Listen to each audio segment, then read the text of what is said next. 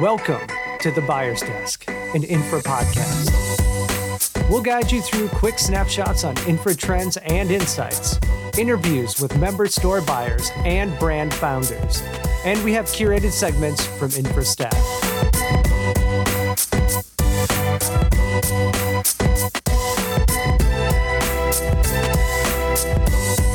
Hey, folks, and thanks for joining us on another episode of The Buyer's Desk. I am Chris Sorensen, Promotions Program Manager. And I'm Angela Bozo, Director of Member Programs, and we are your hosts. And we are back, and today we are digging into one of the four P's of category management product mix. And Angela, when I think of product mix, I think of retailer identity, right? Like, because what you decide deserves a place on your shelf articulates to your shoppers what your values are and is an expression of your mission. Don't you agree with that? I think product mix is critically important from both a differentiation standpoint, right? You know, we can order anything we want on the internet. We are overwhelmed with decisions in the grocery aisle. Um, but I also, when I think about product mix, I think about like this differentiation point of like curation, right? Like, you know, what you put out there absolutely does help you stand for what you want to stand for. Yeah, and then using your product standards or what you carry or decide not to carry or what's banned in your store, and using those product standards to even further that that curation or that that mission, so that it really speaks to consumers and they can understand why you have the things on your shelf and and why you're curating it at that level, right? Oh, absolutely. I mean, we've had a number of other interviews already this year. I think about Ernest from Ernest Foods and how he you know, I think he said 30% of his set was just driven by customer request. Like that is an interesting way to then also think about your product mix. Or you think about the interview we did with Jimbo's where their product standards are so high that that product mix piece kind of writes itself or it felt that way a little bit to me. Yeah, yeah, I totally agree with that. Um, well, I had a conversation with Andy Oelrich, grocery coordinator at MaMa Jean's, this is actually my first member interview, so thanks, Angela, for letting me take that over. Um, but we sat down and really geeked out about category management. We talked about product mix, but a lot of it was us geeking out. I love that. Right? yeah, and uh, so we, we we really talked about product mix uh, from his like data informed, uh, data focused approach. But then later in the show, I talked to Adam Zimmer, the business development manager on the exclusive brands team at KeHE, and he oversees Cadia Made With. And I felt that uh, if we were going to have a brand on to talk product mix, they they are the perfect fit. And you know, Adam's experience as a category manager across you know both conventional and most recently natural foods w- was a really great conversation to really dive into product mix from the perspective of private label. So, what did you have for the episode today? Actually, it felt like we tag teamed this. You took the member interview. I took my first retail talk. Oh no, I've been on retail talk before, so but I did appreciate the high five. It was a great conversation with me and Lauren Bartel our wellness category manager, and Matt Ryan, our retail strategist. And at first I felt like, well, what are we going to talk about product mix? But there was actually some really insightful like decision making and like just things to consider that were kind of broad, but I like that you joked that it could have been kind of an educational grocery course in the end. Yeah, totally. Copy, paste, put that in Academy of Retail Training, and we're good to go. Absolutely. And just like every month, we have our three minute data centric segment with the amazing Jim Olson from Spins. But first, we're going to hear from Felice at ECRS, an infra technology partner helping independents thrive with e commerce, point of sale, loyalty tech, and so much more. Hi, I'm Felice Maje Harvey from ECRS, and we want to get jalapeno business. We are a holistic retail technology partner that empowers independent retailers without requiring integrations. Our technology bushel, or stack, encompasses store wide retail operations and empowers retailers to provide a seamless and positive experience for them and their community. So, what does that mean to you? It means your receiving team will be cool as a cucumber using our ecosystem module for supply chain ease and automatic spins reports. It means your community will not only stay healthy with an apple a day, they will flourish with the ease of native Roundup for Charity. It means sprouting support for Snap EBT online shopping. It means your cashiers and shoppers will go bananas over our produce recognition technology, which does not necessarily recognize well placed produce puns. Turn lemons into lemonade and partner with us. One technology provider, not a bunch, to provide you with the best tech and produce jokes to help your communities thrive so you can thrive too. Visit ecrs.com today.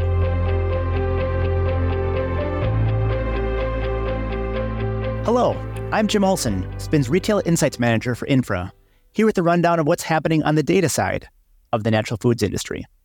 Maintaining a product mix that is reliable to existing customers, attractive to new customers, adheres to your store's core values, and is overall profitable is one of the greatest challenges facing any store, especially in the independent grocery world where margins can be slim and mistakes costly. While gut instincts and employee knowledge earned from years of service are essential, so too is the ability to utilize real data to understand your product mix performance. Luckily, Spins is here to help. As leading provider of natural food industry sales data, Spins is the perfect tool to help you understand your product mix. Think of us as a virtual category manager, imbued with the ability to tell you exactly what is selling well, what needs some TLC, and what incremental sales options lie just outside your doors. Understanding the performance of your current product mix requires an understanding of key spins metrics measuring total store activity. For example, dollar sales tell you the monetary gains you realized, yet unit sales can be just as important if a category is known for multi unit promotions or higher dollar value per unit. Meanwhile, share of sales can be used to understand how much a category may be contributing to total department sales and whether that category's role is worth additional time and energy should its performance be found wanting. Lastly, price point is also an important metric to consider, whether you're over or underpriced compared to competitors, and the impact that is having on potential sales. Spins can also support your efforts in attracting new customers by highlighting top void opportunities to add into your product mix. Through Spins data, you can see how top items perform across the natural channel, contrast that item performance against your own, and most importantly, see how many of those top items you don't currently carry on your shelves once again utilizing key spins metrics and their velocity to determine if they're a smart addition or not. Finally, spins can help you evaluate your current or potential product mix based on the shared values between the brand and your store. Spins Product Intelligence analyzes each and every UPC sold across our entire network of retailer partners and adds unique flags based on certifications, label claims, key ingredients, dietary alignment, packaging type, and so much more. As you strive to offer customers a product mix that differentiates you from big box retailers, Spin's attribute filters can ensure that the brands you carry now or in the future directly align with the values and mission of your store, from B Corp to zinc oxide. As the year draws to a close and you begin to review your store's 2023 performance, don't forget to incorporate Spins data into your recap. Comparing this year to last and utilizing Spins to benchmark your sales successes help ensure you're able to retain your existing customers attract new ones, and keep your product mix closely aligned to your core values. I wish you all luck in closing out the year. As always, I'll see you at the show.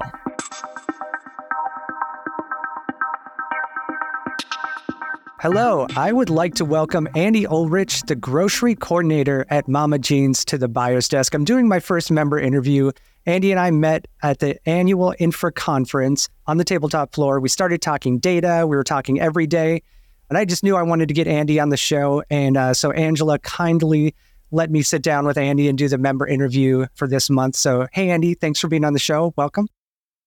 Thanks for having me, Chris. Uh, good to talk to you again. Yeah, likewise. So, we're going to really nerd out on category management and product mix. I'm excited about that. But first, I want to get into your position. So, you're grocery coordinator. You know, I've heard grocery buyer, grocery manager, grocery category manager. So I want to know a little bit more about what the grocery coordinator role is at your store. What do you oversee? What what are some of your responsibilities and what is some of the evolution that's happened at MaMa Jean's within this this role? Yes, at MaMa Jean's we have three locations, so it seemed necessary at some point to have a coordinator oversee the three stores. So there is a manager at the department at each store which takes care of the buying and running the team and keeping up the operations and then the coordinator oversees bringing in new items, product mix, category management, and then picking which items will be on promotion and what items to feature on displays. Awesome. So that that's kind of evolved for you guys, and and you've even talked about how you even see this role evolving and even maybe spreading out throughout the different teams. Can you tell us a little bit about kind of the evolution of this role? Yeah, as grocery coordinator, I've been very serious about the category management and really optimizing our sets and seeing what's working, what's not working, and uh, having a yearly category review schedule to make sure that sets aren't neglected and that improvements are always being made. And then the other side of that being making sure that every month we have really good displays, that we're calling out our sales. And then uh, recently, I've taken on the role of lead coordinator to assist the other coordinators in some of these practices and helping them uh, make the same improvements. Awesome. That's great. So I'm excited to hear a little bit more about the the work that you're doing in detail because some of the reports and things you showed me on the tabletop floor were amazing. I, I really appreciated that. So I want to know a little bit more on how you guys define product mix in your categories. Do you guys use like a good, better, best strategy in in in your different categories? And you dig in by subsegment, or do you start with the macro picture of a category? Like, how do you guys approach category management? So for me, there wasn't really a blueprint for how to do category management, but in the past, I've worked for a number of other grocery store chains, and I've seen how they clearly have a monthly schedule for doing reviews, and there's clearly a, a system for how they're making these decisions for what to drop, what to add, what to expand. So over the last couple years, I've tried to replicate that as best I could, and it's been uh, an ongoing process. So the way that I have set things up is that over the course of 12 months, we'll review every grocery uh, sub department is the term that we use category uh, once and so for the month, maybe there'll be three or four of them that I'm reviewing. So we'll just look at the tuna set, for example, and we'll look at which products are performing well, which ones are performing poorly, and really brainstorm how we can make improvements to the overall set.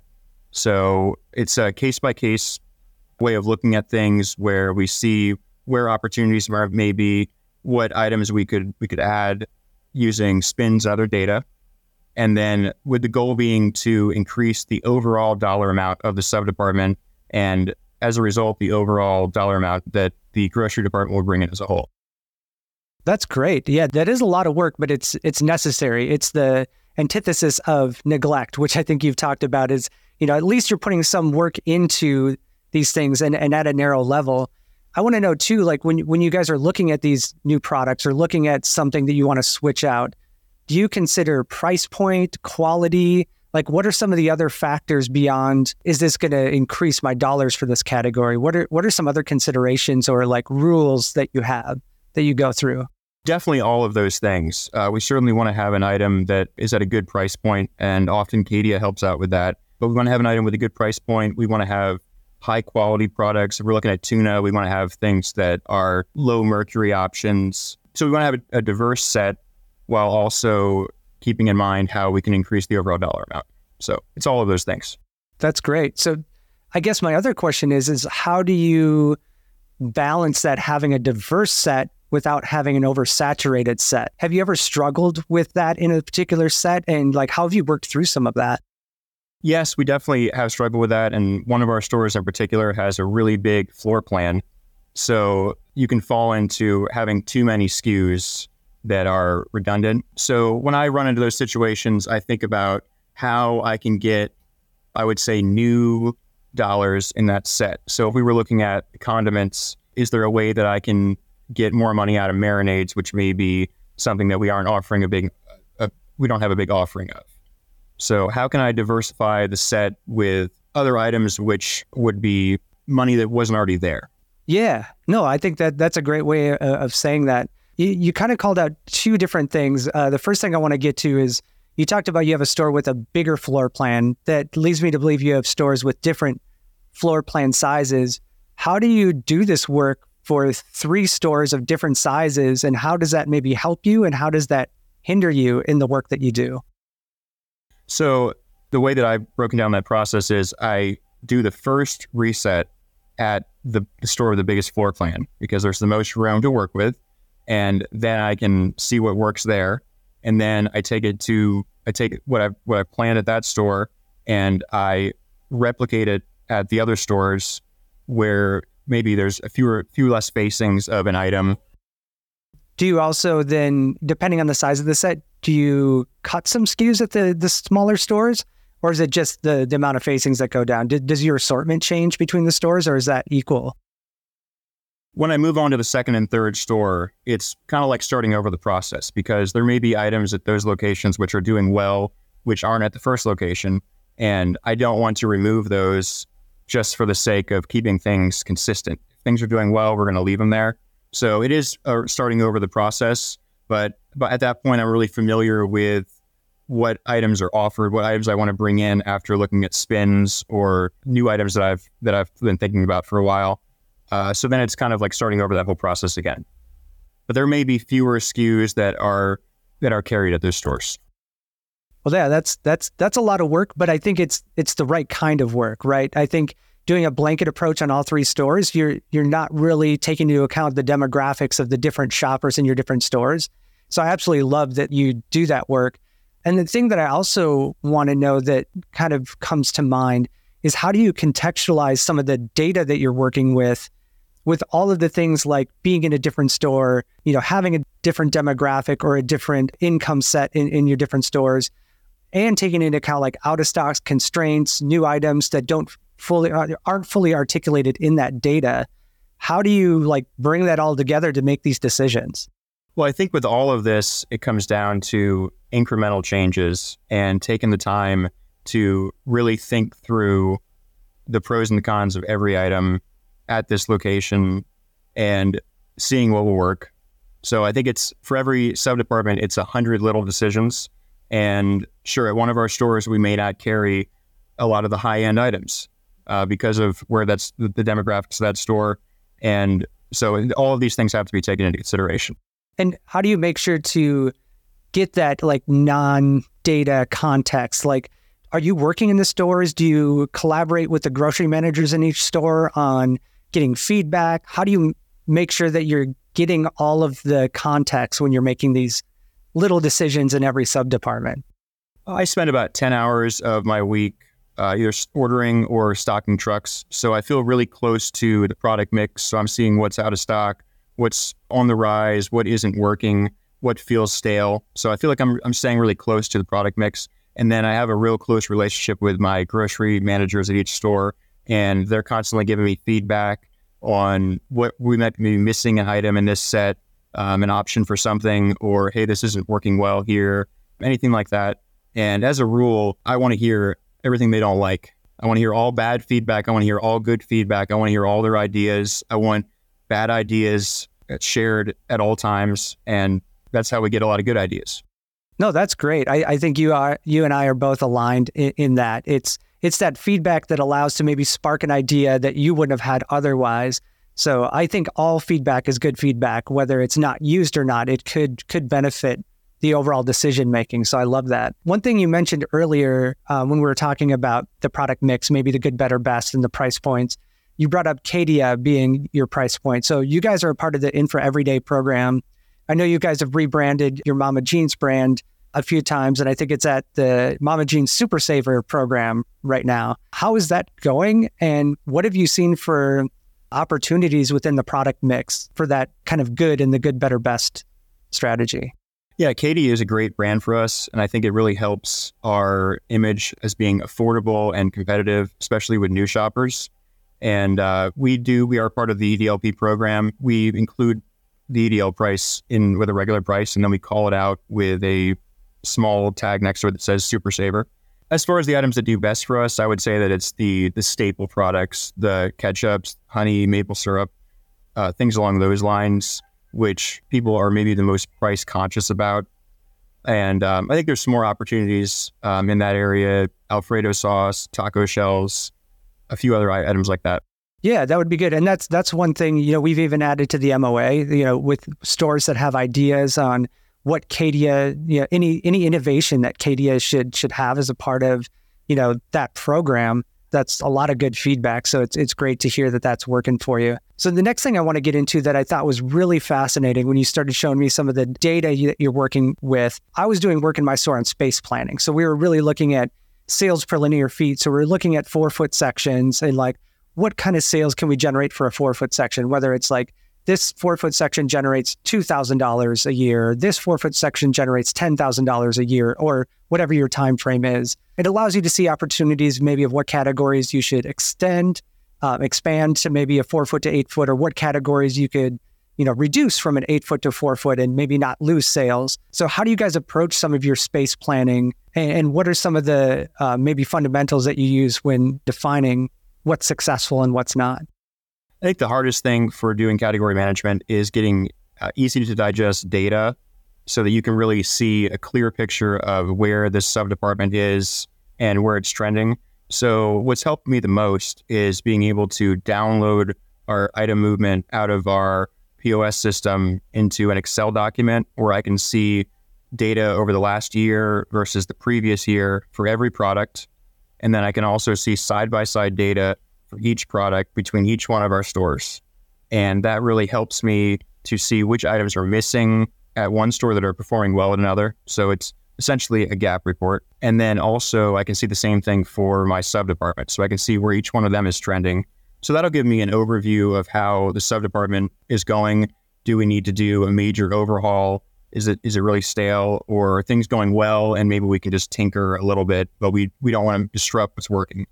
And then using that data, we've been able to take the dollar amount of the sub department and then factor in the amount of space that it's given. So if it's given a four foot section, then the amount that amount would equate to the total of the sub department. And then we can break it down by if there's six shelves, let's divide the total by six. And then the other way that we're looking at it is how many products are in this section. So if we have 50 items, let's take the total and divide it by that number and then we can kind of see what the average amount per SKU that we're generating. And we don't use that as a strict cutoff because obviously some of your top performers are going to really raise that number up, but it gives it gives you a, clearer picture of how things are, and it really helps too with seeing.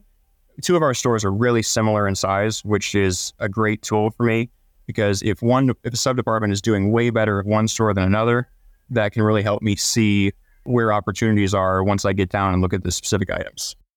That's great. I'm curious with doing some of that analysis, have you guys expanded certain categories and given it additional space and retracted categories? And if so, what is what has been the outcome? Do you see uh, a sales increase or sales decrease when you make some of those decisions? And have you had positive or negative impacts from doing something like that? Yes, definitely. And you know, coconut oil is a good example where that sub department or that category has really dropped off over the last couple years. So really going in and looking at this data, just let's just look at the coconut oil. You can see, wow, you know, the the amount that we're giving, you know, if we're giving that five shelves and this is the dollar amount, it needs to be two shelves. So and then let's see the olive oil is doing really well, the avocado oil is doing really well. Let's expand there. And I think that the the question that I like to ask myself also is what is the what is the limits for this section? So tuna is a really high performing category for us, but I don't know that I need to expand it beyond four feet. I don't know that the demand is going to be there to give it eight feet. Probably not. But with some other categories, you know, candy, should my candy be really squished together? Probably not. That's, you know, an impulse area. Let's give that eight feet. So there's a lot of considerations to making changes, and it's definitely data driven. I think about category management as reducing the amount of guesswork from, you know, you start out at 100%, and then how can we use this data to reduce that number as much as possible? Because at the end of the day, it's still, you're still using hypothetical numbers of this new item that I want to bring in. What is it really going to be worth? Is it going to be better than what I currently have? No, that's that's great. I'm I'm curious to go back to your example with the coconut oil and the olive oil and avocado oil so when you did that reduction of coconut oil, do you go back and see like did you decrease sales after making that reduction? Or were you were sales able to kind of hold where they were after making that space reduction? And then uh, ad- adversely on the olive oil and the avocado oil when you expanded those were you able to increase sales after doing that? So my process for reviewing whether or not category reviews have worked is that I have an Excel document where I will look at the month after the review. So if I do a review and a reset in March, in April, I will look at the numbers that that sub department is showing, and I will compare it to last April to see if there's growth. And then I'll, I'll obviously look at that number and compare it to where our overall grocery numbers are trending. So if it's up, but overall grocery is up more, I want the reviews that I do to carry the department higher. Yeah, you want ROI on the work that you invested in in that review. So you're going to tell me did did did the oils actually get a sales increase and did I, I want to know the results. Do do you know offhand? The that's a really recent change, so I don't have the data yet. okay. But I'll tell you that the coconut oil numbers were unbelievably low. so I, am sure that we're going to see a gain. Yeah. Cool. Okay. Good. So lastly, I, I think uh, we did a pretty good job of kind of encapsulating product mix and doing a category review and all of that. What haven't we covered? What what's something when it comes to category reviews, product mix, merchandising, anything like that that we haven't covered? I think the most important thing for me is always remembering the value of shelf space, where it's not about getting things out of the back room or bringing in new items and we got to get them on the floor. It's about really thinking through will this help this four foot section or not? So, meeting with brokers, most of my answers are no to new products. And when when they ask, you know, why not? Uh, my answer is always, I don't know how I'm going to make this work, and I don't want to bring in new items and have them sit. And I ask them not to tell me about free fills because I don't want that to in any way change my decision. Because the goal is long term success and making the smallest incremental changes to increase the total amount of a sub department.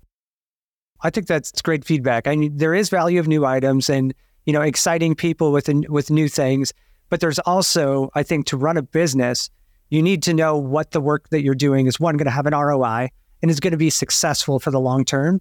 So I, I really appreciate that perspective because there's kind of two schools of thought of you know bring in all the new stuff, do all the free fills, do everything now.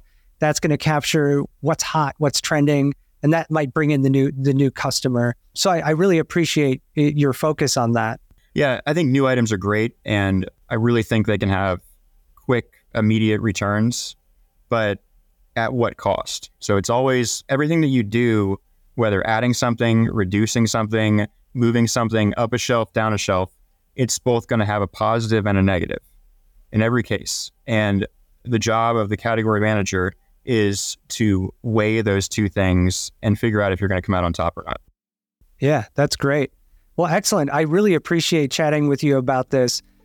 Yeah, thanks for having me. It was a lot of fun. And um, yeah, if we don't end, it'll be like three more hours. Yeah, but you got a truck to to go stock That's out here true. in a few minutes. That's true. so- I'll get a knock on the door soon. Yeah, Yep. excellent. Well, thanks, Andy. Take care. All right. Thank you.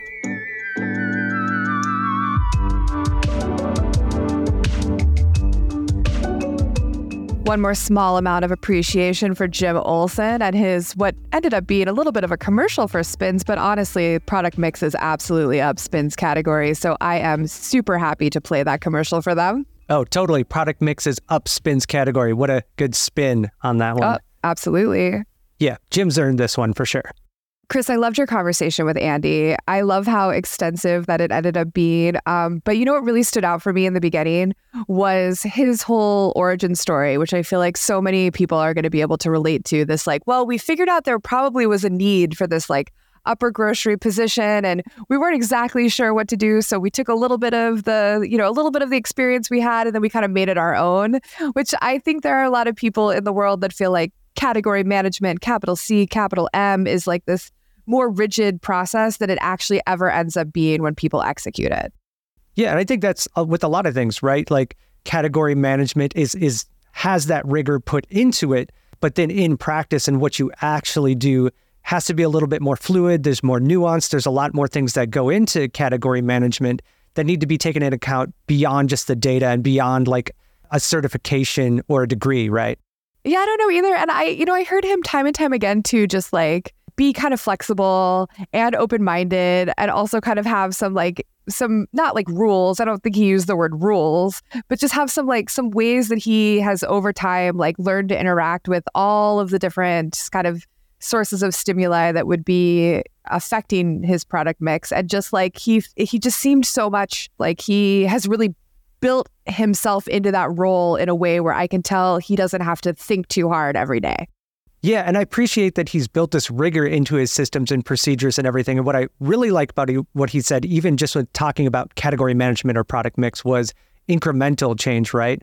That's one of the things that's really important. Like when you're not doing category management and then you realize you have to do it, sometimes it feels like I have to do the whole store at once. I need to start cutting. I need to make big changes because I need my margin to work. I need my sales to work. And I need all of this to work. But that could have huge negative impacts. So incremental change like doing three, four, five, you know, category reviews in a month and doing the whole store over a year, like the way he said he does it, that's the way to do it. And that's where you really start to see what's working, what's not working, and you can stop something, you know, bad from happening before it gets too far. Oh, absolutely. It is impossible to think about that conversation without thinking about how much I believe shopping is a habit how like even if you take like you know you've seen the retailers that take that like like a small perishable case of salsa and put it in the middle of a chip aisle. And that that makes perfect sense yes. At some point though if that cooler wasn't in that aisle there's no way that they did not have like a drop in sales when they moved it even though the move made perfect sense. Yeah it's those results right? That's why i had to call andy out and i was asking like what were the results? Uh, obviously, the work he did was too new and he hadn't reviewed it yet, but that's always the thing, right? Like, what were the results? What was the impact? Like, what what is it going to have on your your total department change? Did it grow? Did it reduce? So super fascinating. Love chatting about that stuff. Yeah, I, I thought it was a really insightful conversation. And speaking of insightful conversations, next up is my conversation with Lauren and Matt from Infra, and we will talk about all things product mix. But first, we're going to hear from Joni at Fentimans, a botanically brewed craft drink which is a perfect match for holiday cocktails. Looking for the perfect beverage this holiday season? Look no further than Fentimans Botanically Brewed Sodas. Featuring unique flavor profiles created by Fentimans' proprietary botanical brewing process, make them the perfect match for holiday cocktails with flavors like ginger, cinnamon, and bright citrus. These sodas are great to enjoy over ice this holiday season. But do you want to spice things up? Try Fentimans White Chocolate Rose Cocktail. Combine Fentimans Rose Lemonade with two ounces of vanilla vodka and a half ounce of simple syrup to make a light and refreshing holiday cocktail that features notes of lemon, floral rose oil, and a roundness from the sweet addition of vanilla. Garnish with a white chocolate truffle, and this simple but elegant cocktail is an addition to your holiday soiree all will enjoy. Make sure to get the latest updates by following us on Instagram at Fentimans underscore USA.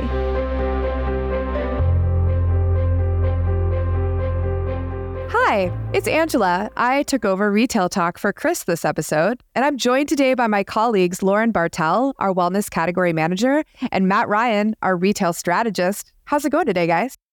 Pretty good. Good. Thanks for having us. Thanks, Angela. Awesome. So, we are here today to talk retail. We're going to talk product mix. So, let's just start with, in both of your opinions, like what does product mix mean to you? It means a lot of things. I think it means, you know, the, the traditional good, better, best. It means a range of prices. It might, in wellness, mean a range of delivery methods. Do you have a capsule and a liquid and a powder? And what kind of certifications does it have? I mean, there's so many different ways you can look at product mix. And you can even jump into categories and get really specific. Like, you know, for example, protein, you want a price range mix, you want all the certification mix, but you also want to look at, you know, do you have a collagen? Do you have a whey? Do you have a plant protein? So there there are so many angles.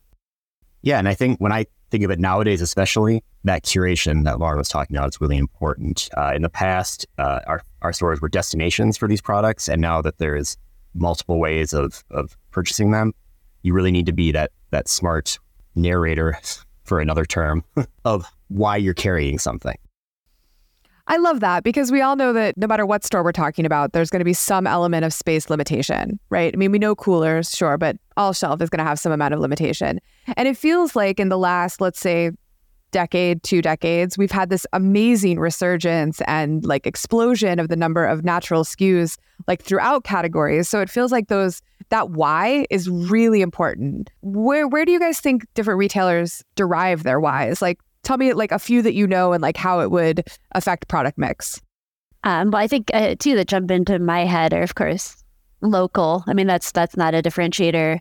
necessarily for stores. I think everybody's focused on local, but what is really local to you specifically can be a differentiator. Are you going to your farmers markets to find that local? You know, there are a lot of really small brands that you can help build up that maybe a larger retailer that's still focused on local on a much larger level wouldn't have the the ability to or the patience to. I think, you know, a vegetarian store, that's another example of, you know, what, what the product mix in a vegetarian or vegan store is going to be really different than one in your traditional grocer. I think this when I think of good mixes, the stores I see that have a, a shopper first mindset have the best. They're trying to identify what their shoppers need and like, and then also that creates room for them to have some more exploratory space at that you know they know their shoppers well enough that when they're bringing something new in or something with a funky attribute, um, it'll intrigue them. Okay, so I'm bringing something in with a funky attribute.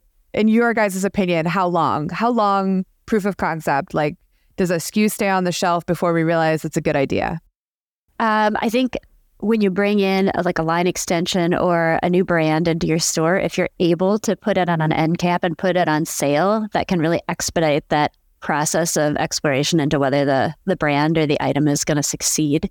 If you have it on an end cap or in a feature spot, and it's on sale and it doesn't move, it might not be the right item for you. Stepping back, you know, overall, I like to look at category management on a 12 month basis because there's so much seasonality and wellness. You know, whether you're looking at sun care and bug spray or immune boosters, any of that. So split the difference six months, call it after six months. Yeah, I think putting that context onto the product is important. Where it's is it the seasonality or is it the, the length of time? Um, and also, what is it competing against? Uh, you know, if you're bringing a new kombucha, it's got to fly right away. Like if it's not, it's not worth it. Versus some revolutionary can of corn might need some time on the shelf. I want to Yeah. see that can of corn.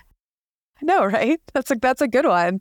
Well, no, because it does really beg the question. You know, I have a subcategory. I have like a really solid mover in this subcategory, and I've just been presented three other items that are kind of intriguing and have some interesting attributes. Does it make sense for me to even cut something in to try when I like know I have a winner? There's like a there's like a part of that to me that feels like maybe that's a way people could then reprioritize their subcategories or what would you guys do in a situation like that? I would say make sure you're not cutting any base sales first and foremost. Don't just because something has is shiny and new doesn't mean it's going to make up for that. And then will it add to that base is one huge consideration. Yeah. Yeah, I agree. how do we feel about prioritizing particular basically saying like in any given category you need to have a low price you need to have one trendy thing you need to have one good mover do you feel like you could look at a subcategory and like make a couple of decisions so that maybe somebody that's never thought about category management before would have like a general idea of how that would work Again, I think context is so. I think that context is so important by category or subcategory. It's you know how many new products you need and it is going to differ depending on where you're sitting. So I don't think it's a matter of like every subcategory is going to have a, a space to fill when it comes to that. Like new products, especially new types of products for sure. With pricing, I think there's a little more consistency that you want to make sure you're providing an array of choices. Yeah, and I think kind of piggybacking on what mm, uh, Matt said, you know, there there are going to be categories where you're seeing a lot of growth at a time, and then there could be categories where there's not a whole lot happening. And so, being proactive and making sure that you're cutting product, you know, you're looking at your slow movers, you're discontinuing products, so you have space when that new exciting item shows up. I think that's really critical. Like you always want to be proactive with your category management. just when it comes to cutting products too, I would also say don't be nostalgic. Like, you know, things have their life cycle and, you know, you wish them well and send them on when they're done. Yeah, yeah, totally. And it's so easy. It's so easy for that one that one really outspoken customer who comes in to say, "Where is the whatever?" Or you know, the staff to say, "Oh no, if we get rid of it, so and so is going to be so upset." But you know, if so and so is the only one buying it, you can encourage them to do a special order for a case, and then you got a whole spot on your shelf for something brand new and exciting.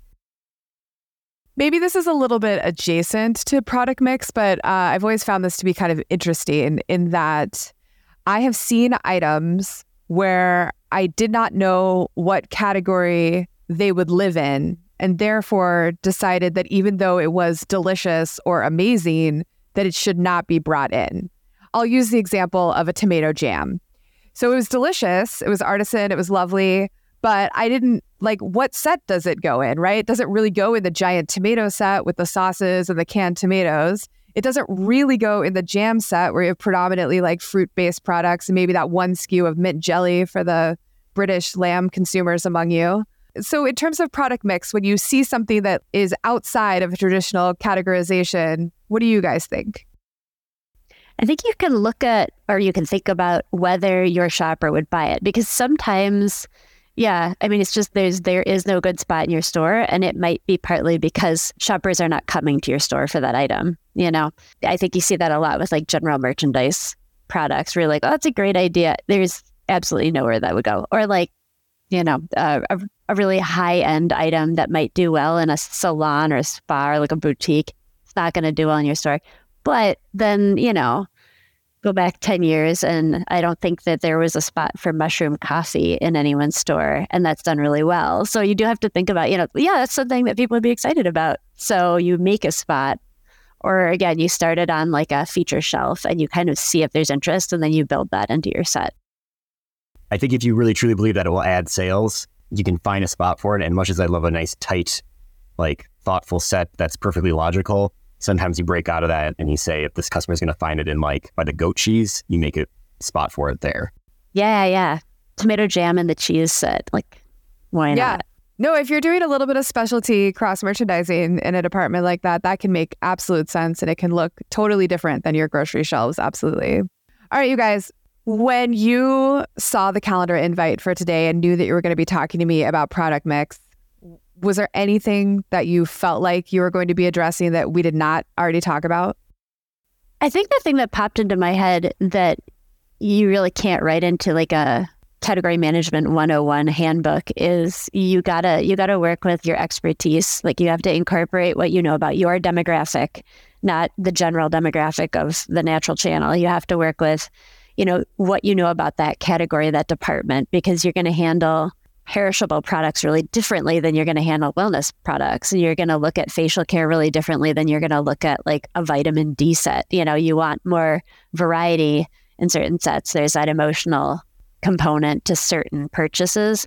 And so you you really can't apply the same process exactly you know from category to category or department to department. And so you have to you know trust that you know what you know and and listen to if your brain says do this then you know it makes sense to to make an exception in one category where you might not in another Yeah, with that too, I think, you know, we, we call them category reviews, but really it's category context and addressing all that for each one. That's really what's going to get you that the the best set. And when I think of a, a good product mix, I think of a full shopping experience for your store clientele. That might not mean you have everything that everyone would want, but you've selected your type of product that if you're a vegetarian store or still a gluten free store, things like that, your customers get that full experience. also and maybe this is a no-brainer maybe not um, i've heard you know different people have different perspectives on it but when you're doing your category reviews along with looking at your product selection for the reasons that we've talked about look at your movement you know both by unit and by dollar because you may sell 200 of one thing a year and make less than you make selling another item you know at 20 a year just depending on the price point. and both of those are important because you want to make money but you also don't want to disappoint a lot of your customers if you have a huge number of people buying something very small so i think it's really important to keep the context dollars versus unit sales in mind also I like that. I also like, you know, giving yourself the freedom to feel like different categories could have different standards and different stories to tell.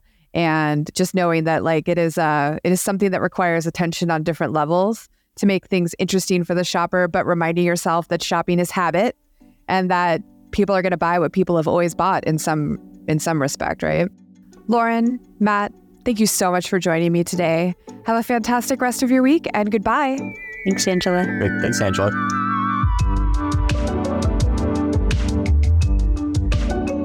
So, Angela, I just had to laugh at Matt's uh, deadpan delivery of the quote, revolutionary can of corn. I thought that comment was great. But I mean, he's so right, though. Uh, sometimes you have to give some items more time on the shelf before you reassess their performance than others. Kind of like Lauren's advice on following your instincts on your approach to product mix from set to set. You know, each category or each subcategory has a, a different approach sometime you need to take. So they have unique needs and different things you need to consider. It's not a one size fits all, right? Yeah, you know what I liked about Matt's comment there too was like, let's talk about the canned vegetable set. Like, there's a little bit of innovation in that category, but only recently. And so, you know, you think about other sets in the store that are far more interesting to innovate in, and you're seeing more products in. And so, actually, I mean, he wasn't necessarily fully making the point that you should go back to some of your core set categories, but like it, it really brought that up for me. Like, oh, you're right. I, I need a canned green bean. So I'm going to have one on my shelf no matter what other interesting canned vegetables are are presented to me at the time. Right? I also loved though, you know, we've got Andy kind of giving you his insight and then Matt and Lauren kind of juxtapose his particular experience by giving you some really broad ways to look at product mix and like I thought they both did an awesome job kind of calling out different things to consider when making those decisions. Yeah, I completely agree. And I think that, like you said, uh, Andy was relaying his experience. You know, this is what I do. But for Matt and Lauren to come at it with their years of experience working in different stores as well, and you know working at Infra, giving some guidance to you know best practices, and I think that's what's the most helpful. You, you don't have to do it the way they necessarily said, but consider in how you're going to make it your own way, or how you're going to make it work in your store's way, and I think that's important. Oh my gosh, if you walk away from this episode with nothing more than you can make a lot of your own decisions when it comes to product mix and category manager, then I think we did our job today. Yeah, and maybe side note, uh, don't just blanket everything. I think you know everything deserves its own attention too, right? Well, absolutely. It's still within the like general lowercase c, lowercase m category manager paradigm. Absolutely. Cool. So next, we're going to hear my interview with Adam at Cadia on how private label is essential in your product mix strategy. But first, we're going to hear from Marianne at Tey Art to get you thinking about this holiday season and think about some cozy gifts that alpaca punch. Hi, I'm Marianne Wirtz, president of Tey Art and the designer of alpaca socks. Why should your customers purchase alpaca socks? Alpaca fleece is softer, warmer, and lighter weight than sheep wool. Alpaca also is a hollow fiber and does not contain lanolin, which is the wax on wool fibers. This makes alpaca less allergenic than wool products. It is a great fiber for people with sensitive skin and people looking for comfort and warmth. Alpaca fleece also has great wicking capabilities. It keeps your feet dry and warm. Due to its wicking qualities, you also don't need to wash those socks every time you wear them. And they are machine washable in cold water and a low dryer. We don't have any minimums. We offer free shipping and a 3% discount to all of you who are interested in carrying our socks for the holiday season.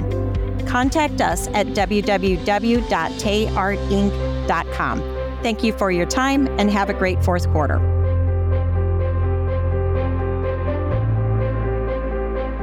Hey folks, I'd like to welcome Adam Zimmer, Product Development Manager for Exclusive Brands at KeHE, which includes the Cadia brand. Welcome, Adam. Thanks for joining us today.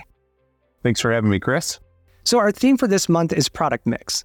And a very important part of the product mix in each category set in a grocery department is the value brand or store brand.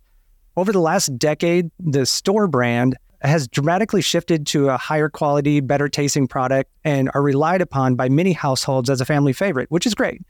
We have seen the rise of Trader Joe's brand, Whole Foods 365, and even Target's Good and Gather brand showcasing natural and organic options at a value. For the independent grocers, especially on the natural side, there really only been a few brands that have played in this area throughout the years, and most of them don't have the breadth of a portfolio that can really compete with these big box stores. And then in comes Cadia, a brand created specifically for independently owned grocery stores. So I thought bringing Adam on the show and talking a little bit more about Cadia would be a great way for members to hear a little bit more about that Cadia story. So before we dive into this topic at hand, Adam, I'd love to learn a little bit more about you. What brought you to the exclusive brands team at KeHE to you know work with Cadia and work with Cadia brand? And then maybe tell us a little bit about you know, what sets Cadia apart from other brands and how it fits into that broader category management strategy of these independent grocers. Yeah, not a problem. So I have been in the grocery industry my entire 27 year uh, working career so far. So I spent my first uh, 11 years under the conventional side and the last 16 years in the natural channel. I started as a grocery clerk um, at our local grocery store in northern Wisconsin. I worked for companies called Sunflower Farmers Market down in Phoenix when I transitioned over to the natural channel and then eventually moved over to Lucky's Market in Colorado. Uh, and I was a category manager for them for about seven years that focused on center stores, so departments like grocery, non foods, dairy, frozen bulk, and private label. And then late in 2020, got brought on to KeHE as the product development manager to focus just on private label to build out their Cadia portfolio. That's awesome. So, so you're not a stranger to product mix. This is something that's kind of in your blood at this point. Yeah, yeah. Once you kind of get in the industry at a certain point, you're kind of just stuck, right? So, yeah, it, it's something I really have had a passion for my entire career, and I love to keep developing that as a as I get older, I guess. So, yeah, I feel you. That's that's why I'm at Infra. You know, I started as a co-op, working in the as a grocery lead. You know, and I worked my way up into the purchasing department. So, uh, I think that's where a, a lot of us now in these places start. So, what do you see as you know Cadia's differentiator? Like, what what really sets this brand apart from some of the other brands that people see on the shelf? Uh, I mean, Cadia, which is like all the certified organic products, and and earlier this year, uh, we launched Cadia Every Day, which is now a new clean label program to offer more value for our retailers. It's purposely built as a private label brand for retailers that can't have that in-store brand or don't have that volume to have their own in-store brand because it can be tough. You know, a lot of these vendors expect a lot of volume and most of them can't provide that yet. So the goal, you know, for the brands is to compete with other natural market private label programs. Uh, you know, where their entry or opening price points on the shelf. We do this while maintaining still the highest quality standards, attributes, and certifications, all at a great price to make healthy, sustainable options more accessible to their shoppers. No, I think that's great. And, it, and it's been working well for a lot of our members. So let's get into the product mix focus of the conversation. And, and really, from this brand perspective, independent retailers are independent. You know, they make their own decisions, have different product selections, they serve different communities. How do you guys take all of that information in to decide on what categories that Cadia should play in? And then can you tell me like what goes into that decision making process on your team and what factors influence these decisions for you guys? So with Cadia and Cadia Every Day, it's a brand that is very focused on stable programs. So things like canned beans, broth, tomatoes, things like that. Something you're going to use on an everyday basis. Uh, we need to make sure our retail partners are offering their customer base great quality products at affordable prices. You know, when we walk the stores, every category can have a staple item in it. And so if it makes sense to offer a private label program, that's where we have our focus. And then to your second part of the question, you know, we look for categories that have high consumer demand and the potential add value. A good example of that would be our recent addition of Cadia Organic All Purpose five pound flour to the baking sets. You know, organic flour is a high demand category, and with high retails from Bob's Red Mill and King Arthur, it makes sense to add Cadia to our assortment. You know, Infra customers can save dollars in their baskets while shopping at the local stores they love when researching new programs, we do our due diligence and look at competitors' retail, SPINS data, product selection to compile information.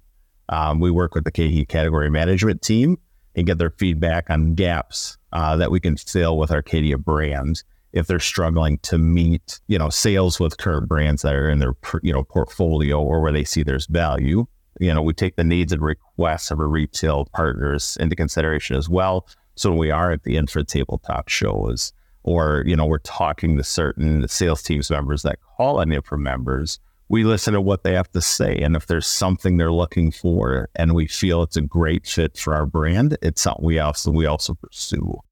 That's awesome. I, I would have never even thought to think of where there's gaps with the the national brands. Like if you know there's a lot of out, out of stocks or supply issues, to for Cadia to jump in and be able to you know source something to be in that that category to to fill that need that's awesome because when I was a retailer too I used my store brand to fill in a lot of stuff on end cap like if I really wanted to do a meal solution it's like ah but that's not on sale I would use that to fill in you know to create that meal solution so so I love that you guys are thinking about it that way um, so to think on the the sourcing side you know once you guys have defined that opportunity to play in a category really it's the sourcing is the next thing, right? You need to figure out like, hey, is it even viable to to bring something in in this category and have it at that price point? So I know that some of your some of the the folks that you work with, you know, like your organic preserves partner has been family owned for more than 30 years and their sustainability and your organic coconut oil producer, you know, reduces production waste by recycling pressed nut cakes into cattle feed. And they also have solar panels, like some really cool stuff your partners do. How do you guys go about like sourcing some of this product and how do you guys vet these partners? And then what role does sustainability play overall in your product selection and, and some of this development? A lot of our suppliers have great stories like the ones you just mentioned. We want to partner with suppliers that share KeHE's core values around people and planet. You know, KeHE is proud to be a B Corp, and we love it when we can partner with suppliers who are also B Corps or have similar mission statements. Uh, this can be reflected in like third party certifications like Fair Trade, Sustainable Palm, or Forest Stewardship Council. You know, packaging also plays an important part. You know, whenever possible, we choose more sustainable and recyclable packaging options like glass and metal. You know, and as we've seen, recycling can be very confusing. And we want to help our customers do the right thing. So we've started on our packaging to include recycling instructions we also believe in transparency. So if a package is not recyclable, we'll state that on the packaging itself. Packaging can be a challenge, and until better options exist, we want to be open and honest, honest with our consumers. We also feel Cadia shoppers share our same values and deeply care about things like this. No, that's awesome. I think that's one thing that that stood out to me, even with like peanut butter, right? A lot of times the value peanut butter is in a plastic container.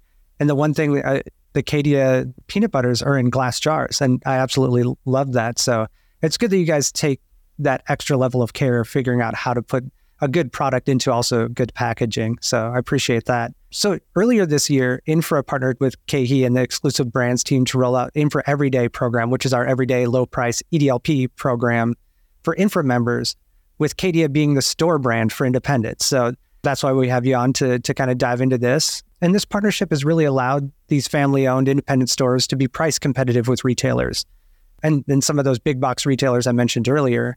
So, how do you balance the maintaining the integrity of your product, like we were just talking about, with that need to remain competitive in terms of pricing? That seems like it could be a, a challenge to balance that out. How do you guys do that? Uh, it definitely is. It's like walking a tightrope, to be honest with you. You're focused on two huge key factors, right?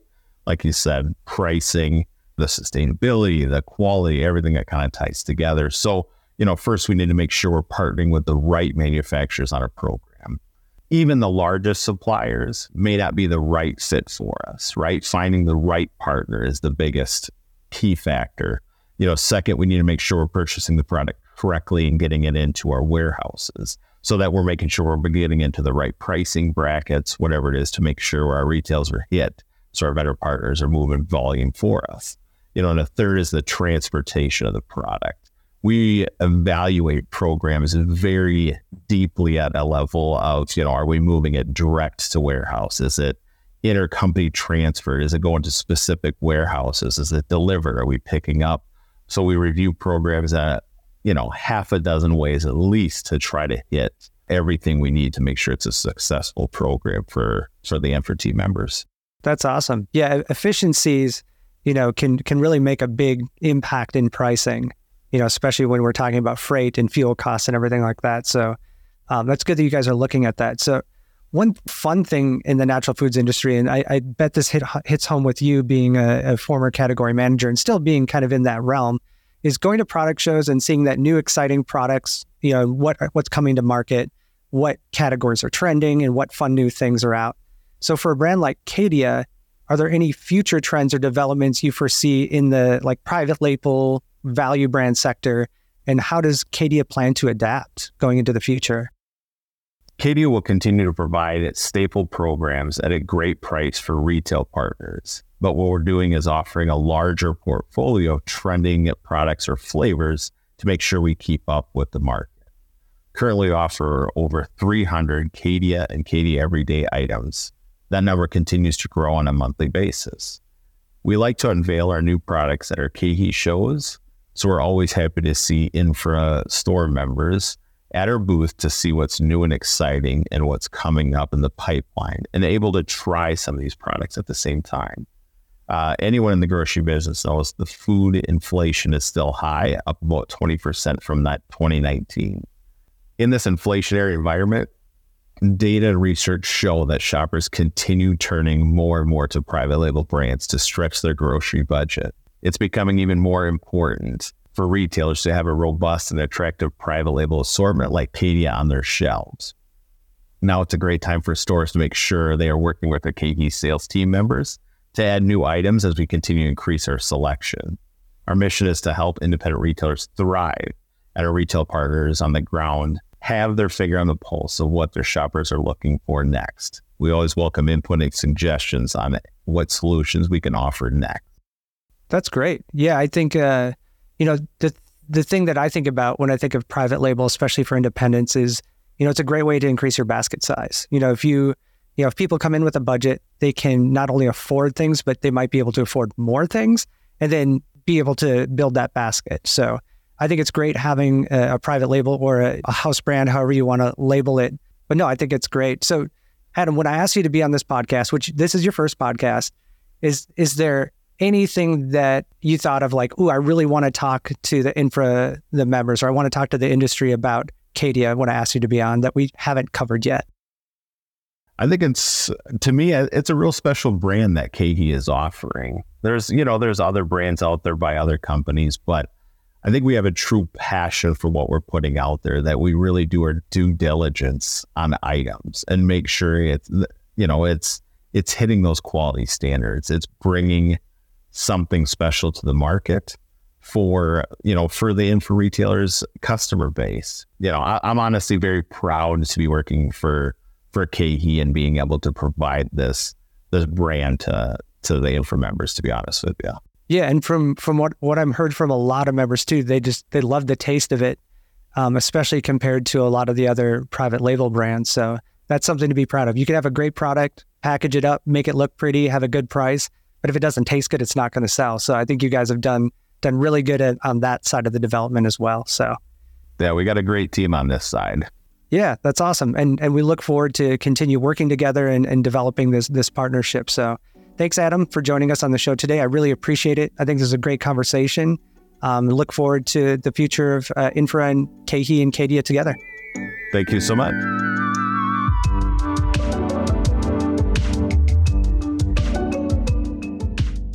Next episode, we'll be making room for shrooms this holiday. And we'll be hearing from Tero, the owner of Four Sigmatic Mushrooms, and Lauren and I talked to Jerry Angelini, the educator at Host Defense. Adam Stark, Infra board member and chief miscellaneous officer at Deborah's Gourmet Market, will be making his second appearance on the podcast, chatting with me about local mushrooms and produce and fungus throughout the store. Wow, he sounds like a fun guy. he is a fun guy, and I am excited about that episode too. yeah, me too. Should be awesome. See you later, everyone. Bye. Folks, that's it for this episode of The Buyer's Desk. Thanks to Angela for co hosting, and I appreciate the contributions from Infra staff, Infra members, and Infra vendors for helping to make this episode happen. I appreciate all of you who listened this far, and I hope to see you next month for another episode.